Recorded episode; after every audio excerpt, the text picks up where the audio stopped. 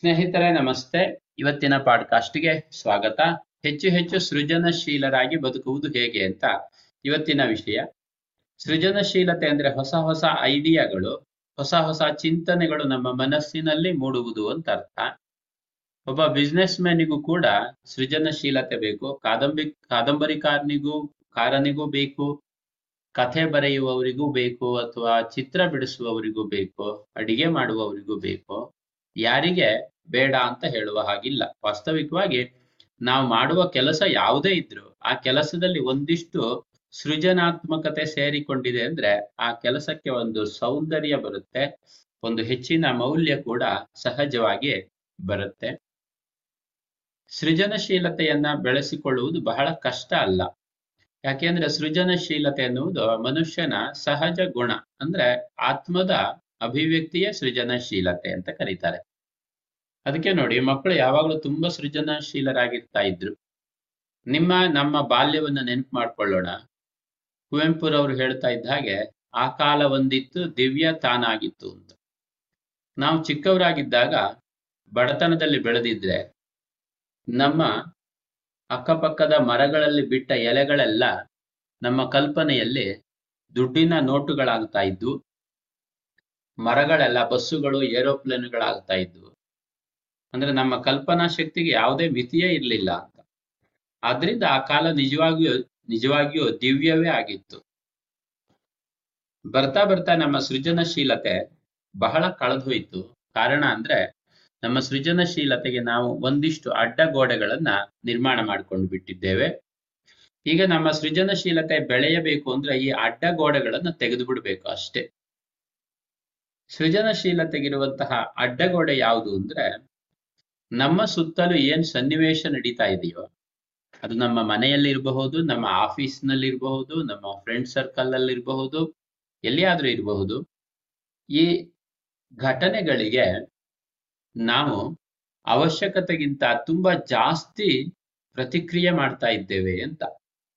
ಉದಾಹರಣೆಗೆ, ನಿಮ್ಮ ಬಾಸು ನಿಮ್ಗೆ ಬೈದ್ರೆ ಯಾವುದೋ ಒಂದು ಕಾರಣಕ್ಕೆ ಅದನ್ನ ಬೈದಿದ್ದು ಯಾವ ಉದ್ದೇಶಕ್ಕೆ ಅಂತ ತಿಳ್ಕೊಂಡು ಏನು ಸರಿ ಮಾಡ್ಕೊಳ್ಬೇಕಾಗಿದೆ ಅಂತ ಅವಶ್ಯಕತೆ ಇದ್ರೆ ಅದನ್ನ ಸರಿ ಮಾಡಿಕೊಂಡು ಅದನ್ನ ಬಿಟ್ಟು ಬಿಟ್ರೆ ನಮ್ ಕೆಲಸ ಮುಗೀತು.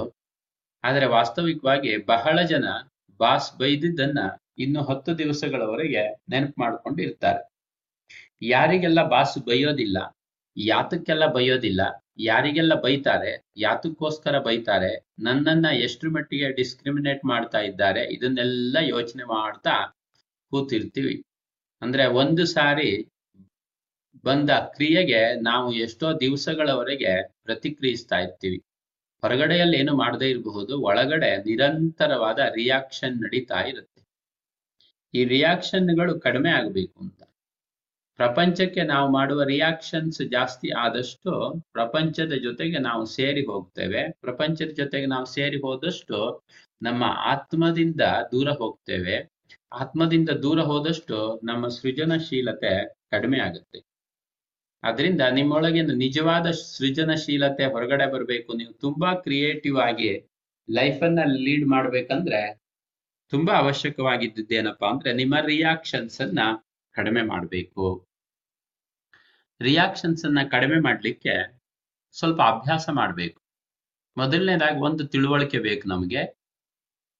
ಗಟ್ಟಿಯಾಗಿ ತಿಳುವ, ತಿಳುವಳಿಕೆಯನ್ನು ಹಿಡಿದುಕೊಳ್ಬೇಕು ಏನಂದ್ರೆ, ಎಷ್ಟೇ ಮಾಡಿದ್ರು ನಮ್ ಸುತ್ತಲೂ ಇರುವಂತಹ ಸನ್ನಿವೇಶದ ಮೇಲೆ ನಾವು ಪೂರ್ಣವಾಗಿ ನೂರಕ್ಕೆ ನೂರರಷ್ಟು ಹತೋಟಿಯನ್ನ ಪಡ್ಕೊಳ್ಳಿಕ್ಕೆ ಸಾಧ್ಯ ಇಲ್ಲ. ಅಂದ್ರೆ ಸುತ್ತಲ ಸನ್ನಿವೇಶಗಳು ಏನು ಮಾಡಿದ್ರು ಅದರದ್ದೇ ಒಂದು ಮಾರ್ಗದಲ್ಲಿ ನಡೆದುಕೊಂಡು ಹೋಗುತ್ತೆ. ನಮ್ ಕೈಲಿ ಎಷ್ಟು ಸಾಧ್ಯವಿದೆಯೋ ಕಂಫರ್ಟ್ ಆಗಿದೆಯೋ ಅಷ್ಟನ್ನ ಮಾತ್ರ ನಾವಲ್ಲಿ ತೊಡಗಿಸ್ಕೊಳ್ಬೇಕು ಅನ್ನುವುದ, ಅನ್ನುವಂತಹ ತಿಳುವಳಿಕೆ ತುಂಬಾ ಗಾಢವಾಗಿದ್ರೆ ನಮ್ಮ ಪಾಲಿ, ನಮ್ಮ ಪಾಡಿಗೆ ನಾವು ಇರೋದಕ್ಕೆ ಸಾಧ್ಯವಾಗುತ್ತೆ. ಇನ್ನೊಂದು ಸೂಚನೆ ಏನಂದ್ರೆ, ನಮ್ಮಲ್ಲಿ ನಾವು ಹೆಚ್ಚು ಕ್ರಿಯೇಟಿವ್ ಆಗಿ ಬದುಕಬೇಕು ಅಥವಾ ನನ್ನೊಳಗಡೆ ಇರುವ ಕ್ರಿಯೇಟಿವಿಟಿ ಹೊರಗಡೆ ಬರಬೇಕು ಎನ್ನುವ ತುಂಬಾ ದೃಢವಾದ ಉದ್ದೇಶ ಕೂಡ ಇರಬೇಕು. ನನ್ನ ಜೀವನದಲ್ಲಿ ಒಂದು ಹೊಸತನ ಬರಬೇಕು, ಹೊಸ ಹೊಸ ಐಡಿಯಾಸ್ ಬರಬೇಕು ಅನ್ನುವ ಇಂಟೆನ್ಷನ್ನೇ ನಮ್ಗೆ ಇಲ್ಲದೆ ಇದ್ರೆ ನಾವು ಎಷ್ಟು ಸಹಜವಾಗಿದ್ದೇವೆ ಅಂದ್ರು, ಅಂದ್ರೆ ಎಷ್ಟು ರಿಯಾಕ್ಷನ್ ಗಳನ್ನ ಕಡಿಮೆ ಮಾಡಿದ್ರು ಕೂಡ ಹೊಸತನ ಏನು ಹುಟ್ಕೊಳ್ಳೋದಿಲ್ಲ ಹಾಗಾಗಿ ಉದ್ದೇಶ ಅವಶ್ಯವಾಗಿ ಬೇಕು. ಅದ್ರ ಜೊತೆಗೆ ಮೂರನೇದು ಒಂದು ಸೂಚನೆ ಏನಪ್ಪಾ ಅಂದ್ರೆ, ನಿಮ್ಮ ಜೀವನದ ಶೈಲಿಗೆ ಆಗಾಗ ಒಂದು ಸ್ವಲ್ಪ ವಿಶ್ರಾಂತಿಯನ್ನು ಕೊಡುವುದು ಒಳ್ಳೆಯದು ನಿಮ್ಮ ಶೆಡ್ಯೂಲ್ನಲ್ಲಿ ಹೇಗೆ ಬೇಕು ಹಾಗೆ ಇದನ್ನು ಸೆಟ್ ಮಾಡ್ಕೋಬಹುದು. ಸಾಧ್ಯವಿದ್ರೆ ವಾರದಲ್ಲಿ ಒಂದು ದಿವಸ ಪೂರ್ತಿಯಾಗಿ ಮೌನದಲ್ಲಿರಬಹುದು.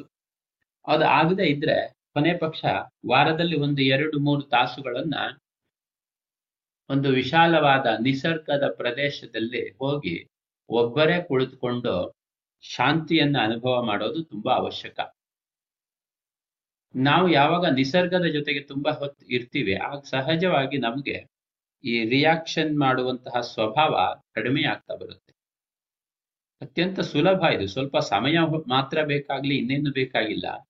ಆದ್ರೆ ಬಹಳ ಜನ ಈ ಕಡೆಗೆ ಗಮನವನ್ನೇ ಕೊಡ್ತಾ ಇಲ್ಲ.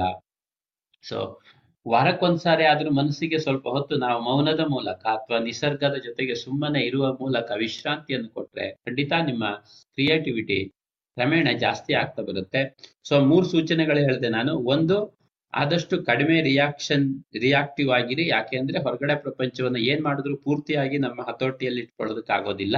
ಎರಡನೇದು, ನಿಮ್ಮ ಕ್ರಿಯೇಟಿವಿಟಿ ಬೆಳಿಬೇಕು ಅನ್ನುವಂತಹ ದೃಢವಾದ ಉದ್ದೇಶ ಇರಬೇಕು. ಮೂರನೇದು, ಸಾಧ್ಯವಾದಷ್ಟು ವಾರದಲ್ಲಿ ಒಂದು ಸಾರಿ ಮೌನವನ್ನ ಅಭ್ಯಾಸ ಮಾಡಿ ಅಂತ. ಖಂಡಿತವಾಗಿ ಇದು ನಿಮ್ಮ ಜೀವನಕ್ಕೆ ಒಂದು ಹೊಸತನವನ್ನು ತಂದುಕೊಡುತ್ತೆ ಅಂತ ನನ್ನ ಅನಿಸಿಕೆ. ಯಾಕೆಂದ್ರೆ ನಮ್ಮ ತರಗತಿಗಳಲ್ಲಿ ಭಾಗವಹಿಸಿದ ಬೇಕಾದಷ್ಟು ಜನರ ಅನುಭವಗಳಿಂದ ನಾನು ಇದನ್ನೆಲ್ಲ ಹೇಳ್ತಾ ಇರುವುದು. ಸೊ ನೀವು ಕೂಡ ನನ್ನ ತರಗತಿಗಳಲ್ಲಿ ಬಂದು ಭಾಗವಹಿಸಿ ಇದರ ಅನುಭವವನ್ನು ಕೂಡ ಪಡ್ಕೊಳ್ಬಹುದು. ಅಪೇಕ್ಷೆ ಇದ್ದವರು Gopalakrishna Bhat dot com website ಅಲ್ಲಿ ಹೋಗಿ ಮಿನಿ ಮೆಡಿಟೇಷನ್ ಅಂತ ಇದೆ. ಅದನ್ನ ಡೌನ್ಲೋಡ್ ಮಾಡಿಕೊಂಡು ಅಲ್ಲಿಂದ ನಿಮ್ಮ ಪ್ರಯಾಣವನ್ನು ಶುರು ಮಾಡಬಹುದು. Gopalakrishna Bhat dot com G O P L, K R I S H N A, B H A T dot com. So ಅಲ್ಲಿ ನಿಮ್ಗೆ ಹೆಚ್ಚಿನ ವಿವರಗಳೆಲ್ಲ ಸಿಗುತ್ತೆ. ಈ ಪಾಡ್ಕಾಸ್ಟ್ ಕೇಳಿದ್ದಕ್ಕೆ ನಿಮ್ಗೆ ತುಂಬಾ ಧನ್ಯವಾದಗಳು. ಮತ್ತೊಮ್ಮೆ ಭೇಟಿಯಾಗೋಣ.